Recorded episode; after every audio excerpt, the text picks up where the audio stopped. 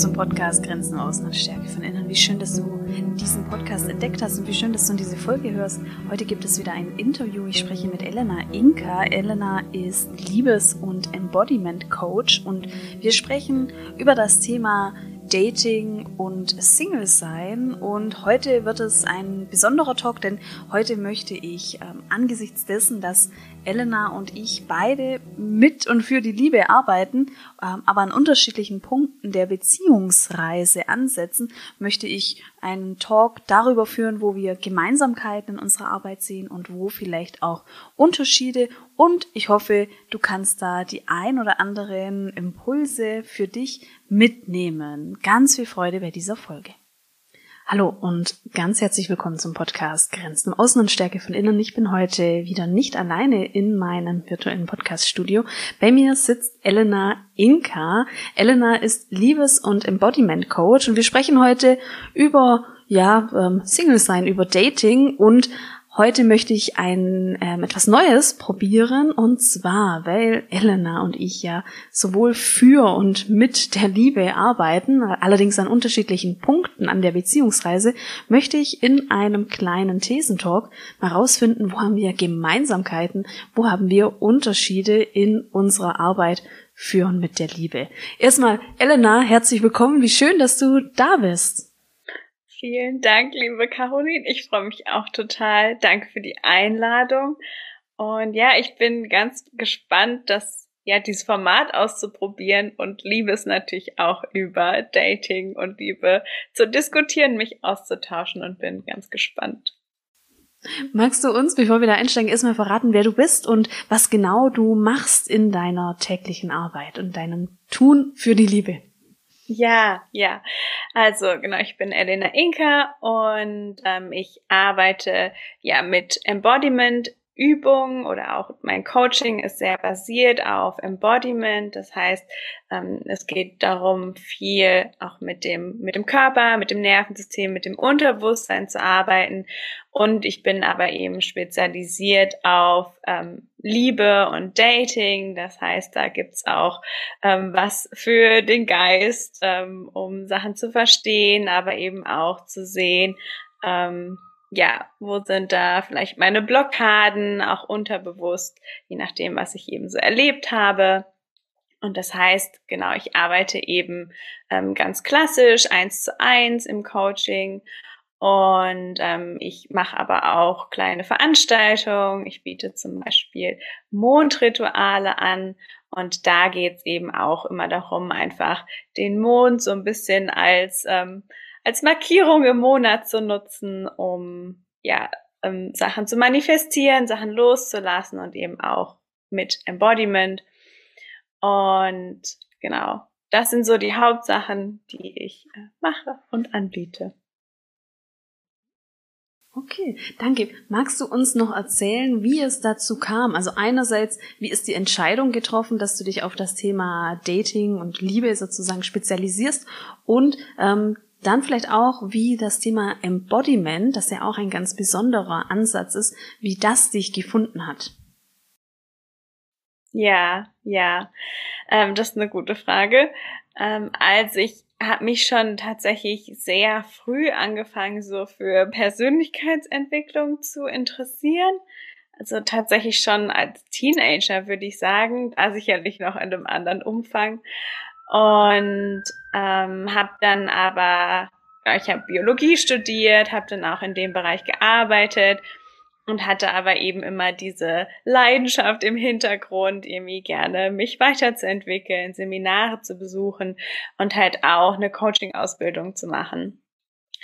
Und ähm, das heißt, so hat mich das, das Thema überhaupt Coaching gefunden und dann das Thema Liebe und Dating ähm, dahingehend, dass ich, dass das für mich selbst in meinem Leben immer ein sehr, sehr großes Thema war. Also, dass ich, ich war sehr oft verliebt, in der Regel sehr unglücklich und war dann da immer sehr, ja anhänglich, verzweifelt. Ähm, und das hat sich auch so lange immer gezogen und dass es auch so viel eingenommen hat von meinem Leben. Und ich durfte dann später, ja, lernen, quasi mein eigenes Leben zu führen und mich so ein bisschen davon wegzubewegen, da irgendwie so besessen mit zu sein und ähm, ja eine erfüllende Beziehung zu haben, ähm, die vielleicht nicht so ähm, ja anstrengend und verzweifelt ist. Und dann genau habe ich eine ähm, Coaching-Ausbildung gefunden und zwar von Leila Martin heißt die. Die hat so einen größeren ähm, YouTube-Channel und das war eine Sex, Love, Relationship ähm, Coaching-Ausbildung. Und das heißt, das Embodiment hat eher mich gefunden als ich das Embodiment. Und ähm, das hat aber sehr, sehr mit mir resoniert und auch viel für mich verändert, einfach wirklich in meinen Körper zu kommen, ähm, mich da zu verbinden, auch mit meinen inneren Anteilen, ähm, ja, und mich da wirklich kennenzulernen. Okay.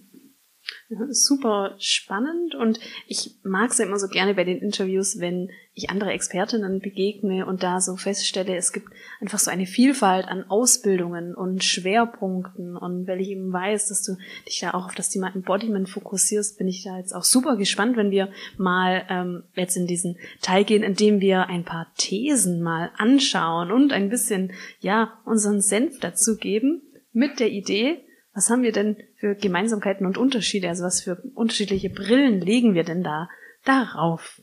Bist du da bereit für die erste These? Ja, unbedingt. Und zwar, was habe ich gemacht? Ich habe so ein bisschen recherchiert im Internet. Was steht denn da über Dating in den Frauenmagazinen, Online-Magazinen und was, was sticht da so heraus? Und ähm, da bin ich jetzt mal zum Beispiel auf eine These gestoßen. Das würde mich interessieren. Was sagst du da dazu? Die These oder die Aussage, wenn es beim Dating nicht klappt, dann musst du deine Ansprüche runterschrauben. Was sagst du dazu? Ja, ähm, das ist eine sehr interessante These. Ich glaube, das ist was, was viele Singles so erzählt bekommen. Also was ich auch schon gehört habe, was sehr frustrierend ist, ist, wenn jemand lange Single ist, dass dann so ein bisschen der Ratschlag kommt, ach, du bist aber auch viel zu kritisch, ähm, du hast viel zu hohe Ansprüche, so findest du ja nie jemanden. Und ich würde sagen, dass ich so, ich kann die These weder bejahen oder verneinen, weil es auf die Person drauf ankommt. Weil es kann tatsächlich sein, ähm, dass Leute oder dass ja, dass Frauen, die einen ähm, ja, vermeidenden Bindungstypen haben, das heißt, die ja unterbewusst einfach Angst vor Nähe haben und Nähe vermeiden, dass die diese Strategie haben, also eine unterbewusste Strategie, das heißt, es ist ihnen auch gar nicht bewusst, dass sie so hohe Ansprüche haben, dass die wirklich niemand erfüllen kann. Also, dass dann wirklich auch, dazu führt, dass einfach sich anfühlt, es gibt einfach niemanden, der erfüllen kann, was ich gerne hätte. Also es kann tatsächlich sein, dass, ähm, dass wir nicht unbedingt unsere Ansprüche runterschrauben in dem Sinne, sondern dass wir uns eher damit auseinandersetzen, was ist mir wirklich wichtig und dann eben zu schauen, was sind meine, also wirklich die Ansprüche, die ich brauche, um erfüllt zu sein und sind die Ansprüche, die ich gerade habe, vielleicht ähm, ja nicht dahingehend, sondern sind die zum Beispiel sehr oberflächlich. Also wenn mir jemand eine Liste vom Traumpartner gibt, die unglaublich lang ist und wo sehr, sehr viele zum Beispiel äußere Merkmale drin sind, dann würde ich da schon ein bisschen auf jeden Fall nachforschen, was da so dahinter steckt. Und es kann aber, es kann zum Beispiel auch genau umgekehrt sein, dass wirklich, es geht eigentlich darum, die Ansprüche hochzuschrauben, um halt nicht an Menschen zu geraten, die ähm, eben nicht passen oder die einen eben nicht gut behandeln. Ja. Und ja, ich bin neugierig. Was denkst du dazu?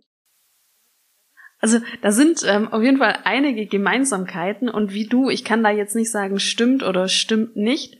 Ähm, ich muss denn meine eigene Dating-Zeit und meine Zeit als Langzeit-Single sehen und ich oder denken und ähm, ich habe zum Beispiel so eigentlich nie optische Kriterien gehabt, ähm, war aber insgesamt, glaube ich, sehr wenig abgegrenzt in, äh, in der Dating-Phase und ähm, wusste gar nicht, was ich wollte. Und das hat mich natürlich dann auch eher zum Spielball gemacht ähm, in, in dieser Dating-Welt, was äh, super anstrengend war. Also da würde ich auf jeden Fall sagen, ganz wichtig ist es, dass wir ähm, wissen, was wir wollen und daraus dann einen Anspruch formulieren und wie du musste ich auch darüber ähm, nachdenken, wie ist es mit diesen äußerlichen Kriterien als Anspruch. Also da ist jetzt, das sage ich jetzt als Caroline, als persönlich, oder als Person, jetzt gar nicht so sehr fachlich.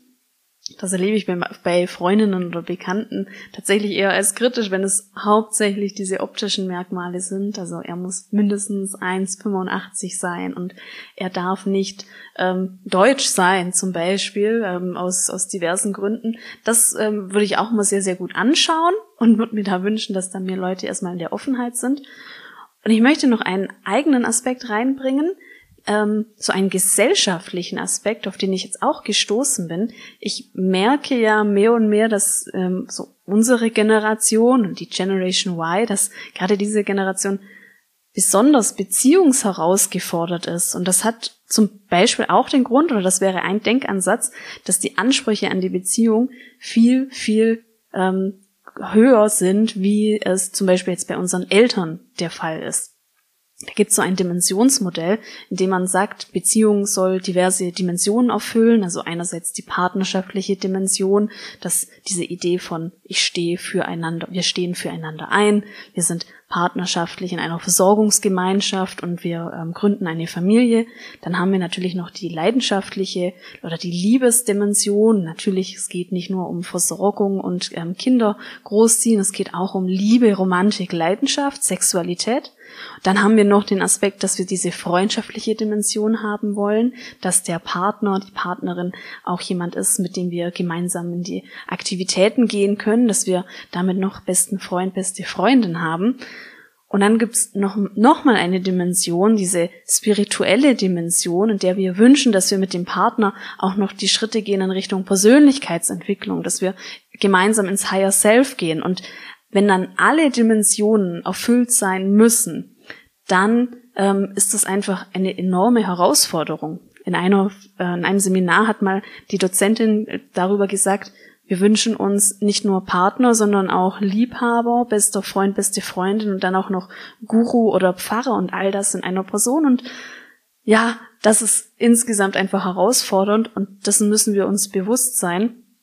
Damit ähm, spreche ich jetzt aus der Beziehungscoaching-Brille, wenn ich mit Frauen arbeite, die merken, ich habe hier einen Bereich, in dem es gerade nicht passt mit meinem Partner oder meiner Partnerin, zum Beispiel, weil ich mich persönlich weiterentwickelt habe, weil ich ähm, ein Business habe, weil ich die Spiritualität für mich entdeckt habe und jetzt habe ich das Gefühl, wir passen nicht mehr zueinander.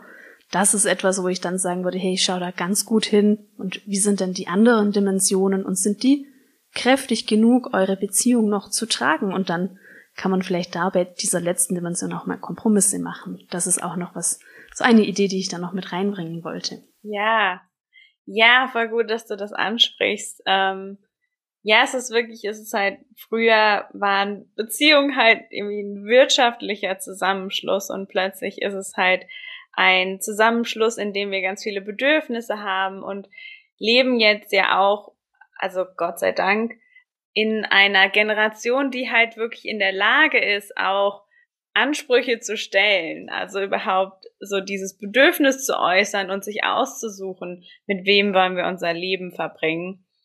Und dann wirklich zu schauen, ja, welche Ansprüche muss ich in der Beziehung erfüllt haben? Und dann, das ist halt auch total individuell. So was, was davon brauche ich wirklich? Und ähm, ja, ich meine, es gibt dann sicherlich Komponenten, zum Beispiel die sexuelle Komponente, wo es, es sei denn, ich habe eine offene Beziehung halt was ist, wo dann schon eine Beziehung halt eher zur Freundschaft wird, wenn das halt wegfällt. Und trotzdem, wenn Menschen damit glücklich sind, dann ist es auch total legitim. Das ist auch ein ganz toller Punkt, was du sagst. Also unabhängig von Dating, wenn wir dann in eine Beziehung hineinreifen, hineinwachsen, ähm, dann ist Beziehung ja sowieso auch nicht statisch, es entwickelt sich und da ist es, wie du sagst, ob es jetzt eine offene Beziehung ist, ob es eine Beziehung ist, die auf Dauer mit viel Abstand und als Fernbeziehung ähm, ausgelegt ist oder in einer Phase mal so ist. Wichtig ist halt wirklich, es muss für das Paar passend sein. Und dann brauchen wir gar keine festen Kriterien. Ein Paar muss zusammen wohnen, muss zusammen schlafen, es braucht Exklusivität und Treue. Das brauchen wir dann gar nicht. Wichtig ist nur, dass eben beide Personen diese, diese, diese eigene Baseline haben und wissen, was sie wollen und mit was, mit welcher Form sie zufrieden sind. Und natürlich das vielleicht auch immer wieder aufs Tablett zu bringen, immer wieder auch neu zu besprechen, weil Bedürfnisse können sich auch ändern. Ja, ja, total. Das ist gar nicht statisch und es ist auch immer okay, seine Meinung zu ändern. Und ich denke wirklich, bei Ansprüchen ist es, ist es gut, starke Ansprüche zu haben, die sehr stark an meinen wichtigsten Werten orientiert sind und ab dann aber eben flexibel zu sein, wie, ja, welche Person kommt jetzt eigentlich in mein Leben, die quasi diese wichtigsten Kriterien irgendwie erfüllt. Und ich, ja genau, ich kann auch sagen, dass quasi in meiner Dating-Erfahrung, also ich bin jetzt auch schon äh, ein paar Jahre in der Beziehung, aber in meiner vorherigen Single-Zeit, dass es da auch eher das Problem war, dass ich gar keine Ansprüche hatte, gar keine Idee so richtig, was ich wollte. Es gab halt eher, meine Kriterien waren eher die, die ich aus der Vergangenheit hatte. Wenn irgendwas schiefgelaufen ist in der Beziehung, so, dann wusste ich halt, das will ich nicht mehr. Und das ist sicherlich auch wichtig, aber halt einfach nicht das Einzige. Ah, auch ein, ein guter Punkt, die Ausschlusskriterien und ob wir uns jetzt nur auf die Ausschlusskriterien konzentrieren oder lieber da, was, was wollen wir eigentlich? Sollen wir uns mal die nächste, ähm, ein bisschen lustige These anschauen, oder These oder Aussage, was ich gefunden habe. Ich habe gefunden, da bin ich jetzt auch gespannt. Ähm, kennst du sicherlich auch in deiner Begleitung von Frauen. Meldet er sich nicht, will er sich nur interessant machen? Ähm, also das würde ich sagen, ist eine These, die halt, das wissen wir halt nicht. Also wir wissen ja nie, was der andere denkt. Ähm, von daher, es gibt sicherlich Menschen, die das tun, aber wenn sie das tun, dann würde ich das auch eher als Ausschlusskriterium sehen. Ähm, und prinzipiell ist es aber ja oft so, dass wenn wir jemanden toll finden, dass, äh, dass wir uns dann gerne ja Sachen ausmalen oder uns vorstellen, wie es optimal sein könnte, wie die Person sein könnte, wie wir sie gerne hätten. Also alles, was wir nicht über jemanden wissen, malen wir uns dann positiv aus. Und dann, ja, kann ich mir halt vorstellen, dass wenn sich jemand nicht meldet, dass der Grund nicht ist, dass die Person halt doch nicht so viel Interesse hat. Und ähm, da würde ich mich aber nicht drauf verlassen, sondern ja eher schauen, ja, kommt da was oder nicht, weil wenn nichts kommt, egal aus welchem Grund, wenn das nicht plausibel später irgendwie dargelegt wird ähm, und dann quasi auch bewiesen wird, dass es dann anders ist, dann würde ich davon eher Abstand halten. Also ich, ich gucke da mit der Brille der Kommunikationstheorie darauf und dann gucke ich darauf, wir haben hier erstmal erstmal so keine ähm, richtige Kommunikation, wobei ja gilt, man kann nicht nicht kommunizieren. Das muss ich natürlich auch gleich betonen. Die Herausforderung ist, wenn wir so dieses Nicht-Kommunizieren haben, dann eröffnet das ganz viel Interpretationsspielraum. Und zwar bei jedem von uns und je mehr wir die Möglichkeit haben zu interpretieren, weil eben gar nichts kommt, ähm, zum Beispiel jetzt drei, vier, fünf Tage keine Nachricht, ist ja auch so eine Frage, wie lange ist jetzt dieser Abstand, ähm, dann äh, ist es erstmal herausfordernd. Da würde ich jedem raten, tatsächlich gar nicht in die Interpretation zu gehen, weil da macht man sich nur verrückt, so wie du sagst. Man weiß es halt einfach nicht, was es bedeutet. Und mit diesem freien Raum, glaube ich, passiert das eben sehr, sehr leicht, dass Frauen oder Menschen in diesen Panikmodus geraten. Je größer dieses Vakuum an Informationen und dieses Fehlen von Kommunikation, desto größer dieser Panikmodus. Und auch da würde ich tatsächlich empfehlen, also keine Interpretation und lieber diese Zuwendung hin zu dem, was war denn bisher im Kommunikationsraum. Okay, da gab es eine, eine schöne Begegnung und Punkt, also vielleicht auch da gar nicht so sehr in dieses Kopfkino und sich schon ja, vom Traualtar zu sehen, auch wenn es immer sehr schön ist, sich da in diese Fantasien reinzubegeben, sondern das einfach so mal zu lassen. Das war jetzt hier im, im Raum, das hat an Kommunikation stattgefunden. Punkt, keine Interpretation, es könnte alles sein. Und wieder diese Zuwendung zu sich selbst, ähm, was möchte ich eigentlich? Und das macht es dann, glaube ich, auch viel einfacher, irgendwann dann zu sagen, das ist jetzt für mich nicht passend, wenn er sich meldet, oder aber zu entscheiden, jetzt an dem Punkt, das schreibe ich mal. Aber ich schreibe nicht aus der Not, ich schreibe nicht mit Wut und vielen Gefühlen, weil ich jetzt mich fünf Tage lang geärgert habe, dass er nicht schreibt, sondern ich schreibe so im Hier und Jetzt und in, in einer Offenheit. So würde ich das ähm, tatsächlich, ähm, wäre jetzt so mein Blick darauf. Ja, finde ich voll gut. Ähm, ja, natürlich auf der Kommunikationsebene ähm, kann man sich das Ganze sehr klar angucken, dass da irgendwie nicht viel stattfindet.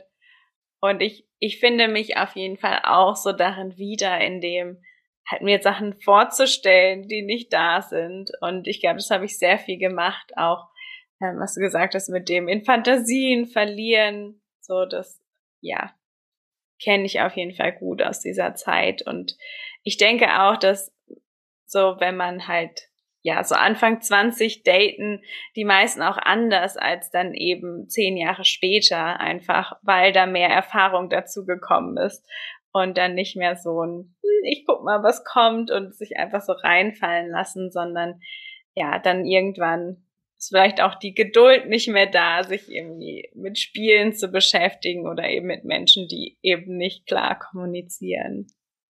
Da muss ich so eine persönliche Erfahrung schildern aus meinem ähm, Umfeld. Und zwar, da wird mich deine Meinung auch interessieren. Ich glaube, da bin ich vielleicht dann schon zu nah, um das ähm, irgendwie fachlich zu bewerten. Ähm, in einer Dating-Situation oder in einer Kennenlernsituation funktioniert das erstmal gut und schön und es ist so ein netter Kontakt im Real Life.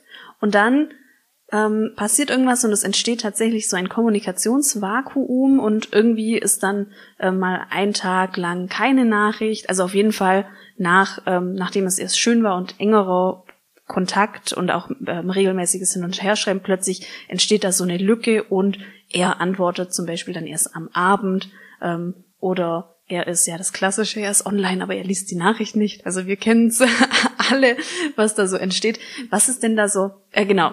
Und die Herausforderung war dann, dass diese Frau das eben erlebt hat und dann ist halt, hat sich ganz viel abgespielt und letztendlich hat sie dann halt die Konsequenz gezogen, erstmal zu schreiben, ja, was ist denn los und warum schreibst du nicht? Also ist dann halt da so diesen Schritt nach vorne, nach vorne gegangen und dann relativ schnell hat sie die Konsequenz gezogen, nee, also ich glaube, der spielt nur mit mir, das lasse ich jetzt. Jetzt habe ich so von außen betrachtet als ähm, ja persönlich auch Bekannte, habe ich mir gedacht, oh, es war schon ein bisschen schnell und ein bisschen sehr harsh von dir. Und da hatte ich so diese, diese Frage, oh, warum hast du dich da jetzt so irgendwie reingesteigert, wenn er da mal nicht schreibt? Und hättest du da mal Vertrauen gehabt und das ausgehalten, dass da mal einen Tag lang keine Nachricht kommt, dann hätte es vielleicht einen anderen Ausgang genommen. Wie siehst du das denn? Ja, ich denke, das ist auch keine unübliche Situation. Und prinzipiell ist halt, also ich finde sowieso elektronische Kommunikation ist oft schon schwierig tatsächlich, weil dann eben diese Verbindungen nicht so da sind. Wir hören nicht den Ton von der anderen Person. Ähm, und auch wenn keine Kommunikation da ist, dann haben wir eigentlich nur Raum, uns was auszumalen. Und ähm, es gibt eben ja verschiedene Bindungstypen und ich versuche das mal ganz kurz zu erklären. Und zwar ähm, hat quasi jeder Mensch ein Bindungssystem ähm, in sich, also es ist wie ein Alarmsystem. Und wir als Menschen sind halt sehr ja sozial, soziale Tiere ähm, und waren schon immer davon abhängig, dass, dass eben andere Menschen uns mögen, dass wir gut mit anderen Menschen zurechtkommen. Und das heißt, wir sind quasi sehr dahingehend orientiert, dass eben andere uns mögen, dass andere bei uns bleiben, dass sie uns nicht verlassen. Und ähm, dieses ja, Bindungssystem, das warnt uns eben, wenn wir das Gefühl haben, dass sich jemand zurückzieht. Und je nachdem, was wir eben erlebt haben, was wir für ein Bindungstyp sind, kann das eben sein, einmal, dass wir unser Bindungssystem ganz ausgeschaltet haben. Das sind quasi die Menschen, die ähm, Nähe vermeiden, die spüren das gar nicht.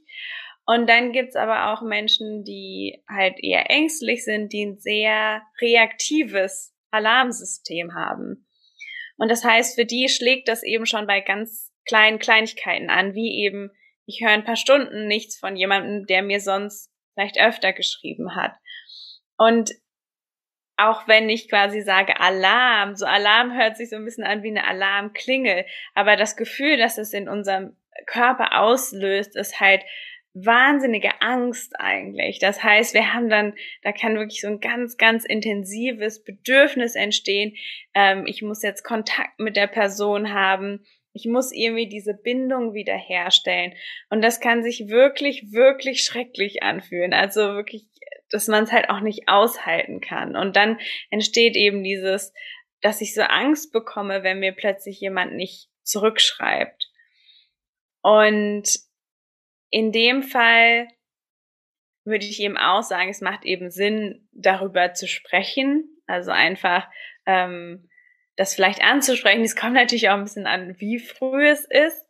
Aber wenn ich jemand bin, der sehr ängstlich ist, der sehr viel Nähe und Bestätigung braucht, dann ist es tatsächlich nicht verkehrt, das auch quasi anzusprechen oder also zu zeigen, ähm, vielleicht nicht im extremsten Sinne, aber doch schon deutlich zu machen, dass es da ist.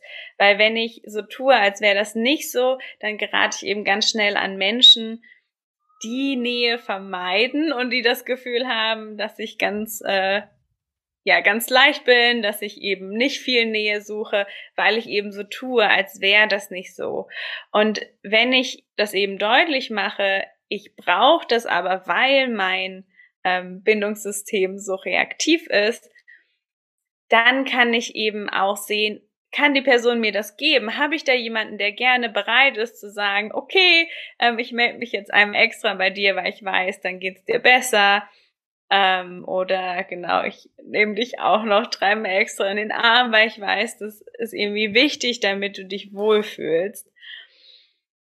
Und ja, aber um zu deiner Frage zurückzukommen, ich ich denke, dass es dieser schnelle Rückzug, das entsteht dann auch aus Angst. Und dann ist es halt manchmal einfacher, mich komplett davon abzuschneiden, als eben diese Angst zu spüren. Und da ist dann, wäre es viel, viel sinnvoller einfach, ja, die Kommunikation zu suchen und zu schauen, zieht sich derjenige wirklich zurück? Weil das kann, kann natürlich auch real sein. Oder ist es einfach so, dass das jemand ist, der sehr beschäftigt ist und halt nicht so gerne schreibt oder so. Das kann ja auch sein. Super cool, weil auf Beziehungsebene, also wenn ein Paar dann schon in einer Beziehung ist, da würde ich nämlich genau dasselbe raten. Also ähm, wie du, man hat, äh, man identifiziert eben ein gewisses Muster und dann spricht man zum Beispiel über dieses Muster, macht das transparent in der Partnerschaft und schafft somit eine Grundlage. Also ähm, ich, ähm, ich weiß, du ähm, ähm, ich, weiß, ich bin, ich kann mir deiner Liebe sicher sein und dennoch habe ich da in mir dieses Muster und diese Ängste, die da entstehen, wenn das und das passiert. Und ich weiß, das ähm, ist vielleicht nicht immer so rational, aber ich habe dieses Muster und so entsteht das, wenn du das machst. So ähm, ist immer so mein, mein Kommunikationsvorschlag, darüber zu sprechen, dass da was da ist. In dem Moment kann man eben damit eine super Basis finden in der Partnerschaft und ich finde es richtig cool, dass es da eine ganz große Parallele gibt auch zum Dating und zum Kennenlernen, dass wir da auch was ansprechen können. Ähm, natürlich in einer Form, die vielleicht dem Kontext entspricht. Wir machen uns vielleicht nach dem ersten Date nicht, nicht völlig nackig, aber so wie du es gesagt hast, einfach vielleicht auch die Metakommunikation.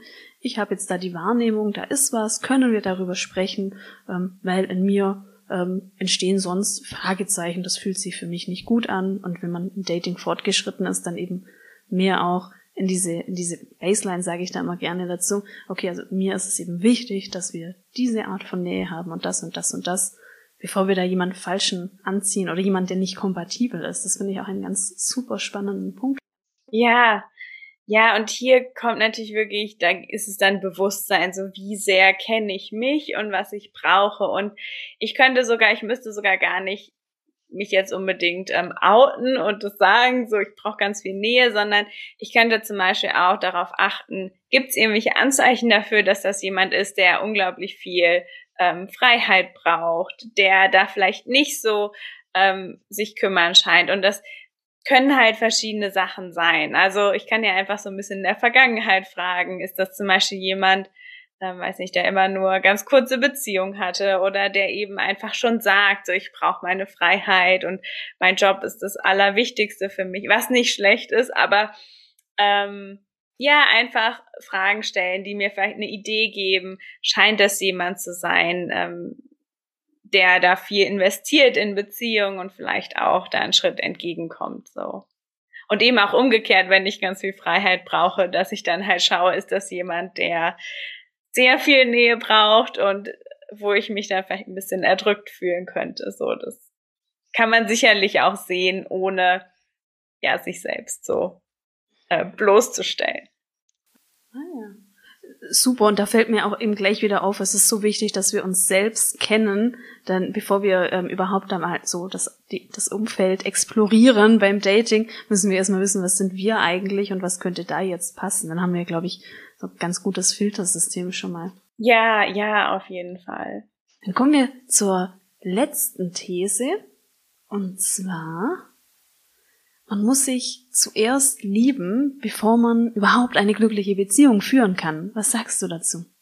Ja, ähm, ich finde das eine sehr interessante These, weil es ist natürlich schon so ein bisschen was daran, dass wenn ich mich überhaupt gar nicht selbst leiden kann, dass es dann vielleicht schwer ist, Liebe von jemand anderem quasi zu akzeptieren oder irgendwie akzeptieren zu können, dass mich jemand toll findet, weil dann entstehen natürlich viele Ängste, wenn ich das Gefühl habe, ich bin nicht genug.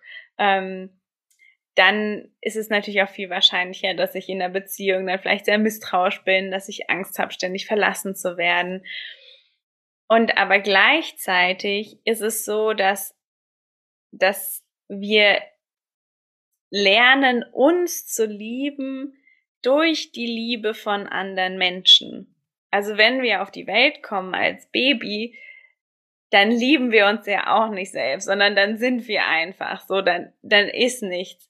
Ähm, aber während wir dann quasi aufwachsen, ist eben, dass unser Umfeld uns beibringt, so, was ist es eigentlich? Und dass, wenn wir geliebt werden, dass wir dann eben diese Selbstliebe entwickeln, weil wir lernen, wir sind ja gut und liebenswert, so wie wir sind.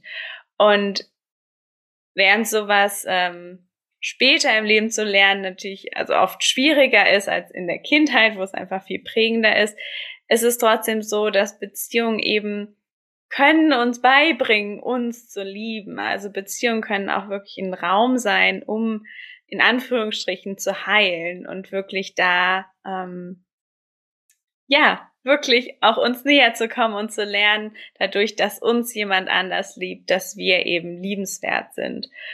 Und ja, von daher würde ich sagen, es sollte nicht sein, was mich davon abhält, eine Beziehung zu suchen und einfach zu sehen, dass es wertvoll sein kann, es zu lernen, aber eben, dass ich äh, wahrscheinlich sogar besser in der Beziehung lernen kann als außerhalb einer Beziehung. Was denkst du denn dazu?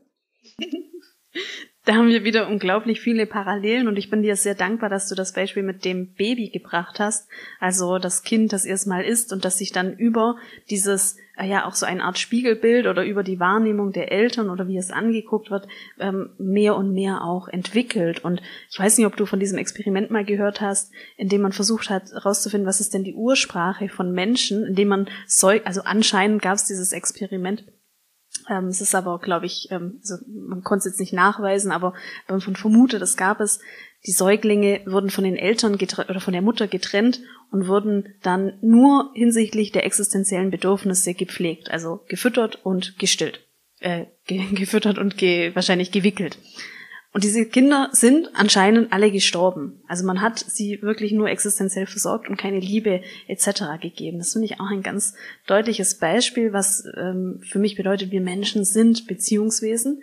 Und jetzt zu diesem Thema Selbstliebe, ähm, auch super, wie du das gesagt hast. Ich glaube, dass wir da manchmal ähm, immer mit diesem Begriff, ja, liebe dich selbst und dann bist du der Magnet für die Liebe, dass das auch sehr abschrecken kann. Denn Selbstliebe ist ein enormer Prozess, den wir gehen müssen. Und ich glaube auch, dass die Beziehung da das ähm, fördern kann, den Prozess der Selbstliebe. Ich glaube aber, wir brauchen eine gewisse Grundlage an Selbstliebe. Und das sehe ich daran, dass wir, wir dürfen nicht in einem Selbsthass sein. Also in dem Moment, in dem ich mich selbst hasse, das ist ja nicht nur fehlende Selbstliebe, das ist ja so Minus Selbstliebe, dann ist das Risiko groß, dass ich einen Partner oder Partnerin anziehe, der eben genau diese Seite in mir, die mich selbst hasst, die diese Seite im, im echten Leben auslebt. Das wäre jetzt so das Extrem. Also da würde ich sagen, jetzt wenn wir im Minusbereich sind von der Selbstliebe Richtung Selbsthass, dann ähm, ist die Wahrscheinlichkeit groß, dass da keine gesunde Beziehung dabei rauskommt. Und wenn wir so ähm, im Prozess sind, dann kann die Partnerschaft auf jeden Fall einiges in uns befördern. Und ähm, das sehe ich an mir selbst oder jetzt in meiner eigenen Beziehung. Ich weiß nicht, wie es da bei dir ist. Also ich habe schon das Gefühl, dass die Partnerschaft dazu führt, dass das Beste aus einem herausgeholt wird. Ja. Ja, gut, dass du das nochmal so ansprichst mit dem Selbsthass. Und ich gebe dir recht, dass, ähm, also vor allen Dingen, wenn ich quasi keinen keinen Kontext habe, in dem ich mich weiterentwickeln kann, in dem ich die Liebe überhaupt annehmen kann, dann kann sowas auch Beziehungen total zerstören, weil es eben zu Misstrauen und sowas führt. Von daher, wenn da wirklich eine sehr große, ähm, ja, sehr große fehlende Selbstliebe ist oder eben sogar Selbsthass, dann macht sicherlich Sinn, sich einfach begleiten zu lassen in der Beziehung und da ähm, sich vielleicht Hilfe zu holen, um eben daran zu arbeiten. Weil es gibt natürlich auch, weiß nicht, Sachen wie Trauma oder so, die eben einfach tiefer liegen und wo es dann eben manchmal Sinn macht, ähm, sich einfach Hilfe zu holen. Ja. Und das, das ist mir auch ganz wichtig zu sagen, also auch mit, ähm, mit Traumata, man ist noch fähig, Beziehungen zu führen. Das ist immer nur die Frage, also das Wie und da brauchen manche mit Beziehungsherausforderungen oder mit der Vorgeschichte oder mit einem ganz schweren Beziehungsrucksack, die brauchen eben möglicherweise da Unterstützung und Begleitung und das ist ja völlig, völlig fein. Ja, mit den, mit den Traumata denke ich auch, dass je nachdem eben auch, was ich für Beziehungen an, anziehe. Also wenn ich das Gefühl habe, dass ich halt wirklich sehr toxische oder auch sehr, ähm, also Beziehungen mit Gewalt anziehe, ähm, einfach durch durch meine Traumata, dadurch, was ich erlebt hat, das macht uns tatsächlich sehr ähm, verletzlich für sowas. Ähm, und da dann wirklich sich möglicherweise zu überlegen, vielleicht erst eine Therapie zu machen, ähm, bevor ich mich weiter auf die Partnersuche begebe. Also ich glaube, dass das ist auf jeden Fall die große Ausnahme, wo ich sagen würde, ähm, vielleicht sollte ich wirklich erst an mir arbeiten, bevor ich in die Beziehung gehe. Und ansonsten würde ich immer sagen, ähm, ich bin schon bereit, so wie ich bin und ähm, alles weitere kann auch in der, in der Beziehung wachsen. Das ist ein ähm, schönes Schlusswort, so wie du gerade gesagt hast. Man ist eigentlich schon bereit. du, vielen Dank ähm, ich finde deine Sichtweise total spannend. Wir, hab, wir sehen ja, viele Gemeinsamkeiten und ein paar ganz bezaubernde, nicht Unterschiede, aber unterschiedliche Akzente, würde ich sagen. Magst du uns noch verraten, ähm, was so dein ähm, aktuelles Angebot ist und wo man dich finden kann? Und alles, was du nennst, verlinke ich natürlich für die Zuhörer, Zuhörerinnen in den Show Notes. Ja, vielen Dank, vielen Dank auch für die Einladung und das spannende Gespräch. Und ähm, genau, finden kann man mich am besten, also ich habe eine Webseite, da ist auf jeden Fall mein Coaching-Angebot und ähm, ich habe zwei Podcasts, einen auf Deutsch und einen auf Englisch. Ähm, und der Deutsche ist aber, da geht es eben ums Thema Dating und Liebe. Und genau, man findet mich auch auf Instagram. Linke ich auf jeden Fall, ja. Dann vielen Dank, liebe Elena. Danke, dass du da warst. Danke für dieses ähm, ganz spannende Gespräch. Vielen Dank dir. Ich hoffe, dir hat dieses Interview gefallen und dass du einige neue Sichtweisen zum Thema Dating und Single-Sein rausziehen konntest. Wenn du mehr darüber erfahren möchtest und wenn du an dem Thema Single-Sein, Blockaden beim Dating, Ängste, Unsicherheiten arbeiten möchtest, dann habe ich was für dich. Elena und ich werden einen gemeinsamen Workshop starten, in dem wir unsere Sichtweisen auf das Thema Dating und Beziehungsanbahnen einbringen. Es geht darum, wie du vom Match Coaching in den nächsten Schritt kommst, und zwar ohne Ängste, ohne Unsicherheiten und ohne die angezogene Handbremse und mit einfach mit Sicherheit durch den Dating-Dschungel. Schau da gerne vorbei. Das Datum ist der 28.04. und und alle Infos und den Anmeldelink, den poste ich auch in die Show Notes. Jetzt freue ich mich, wenn ich dich dort begrüßen darf und wenn wir uns in der nächsten Folge hören.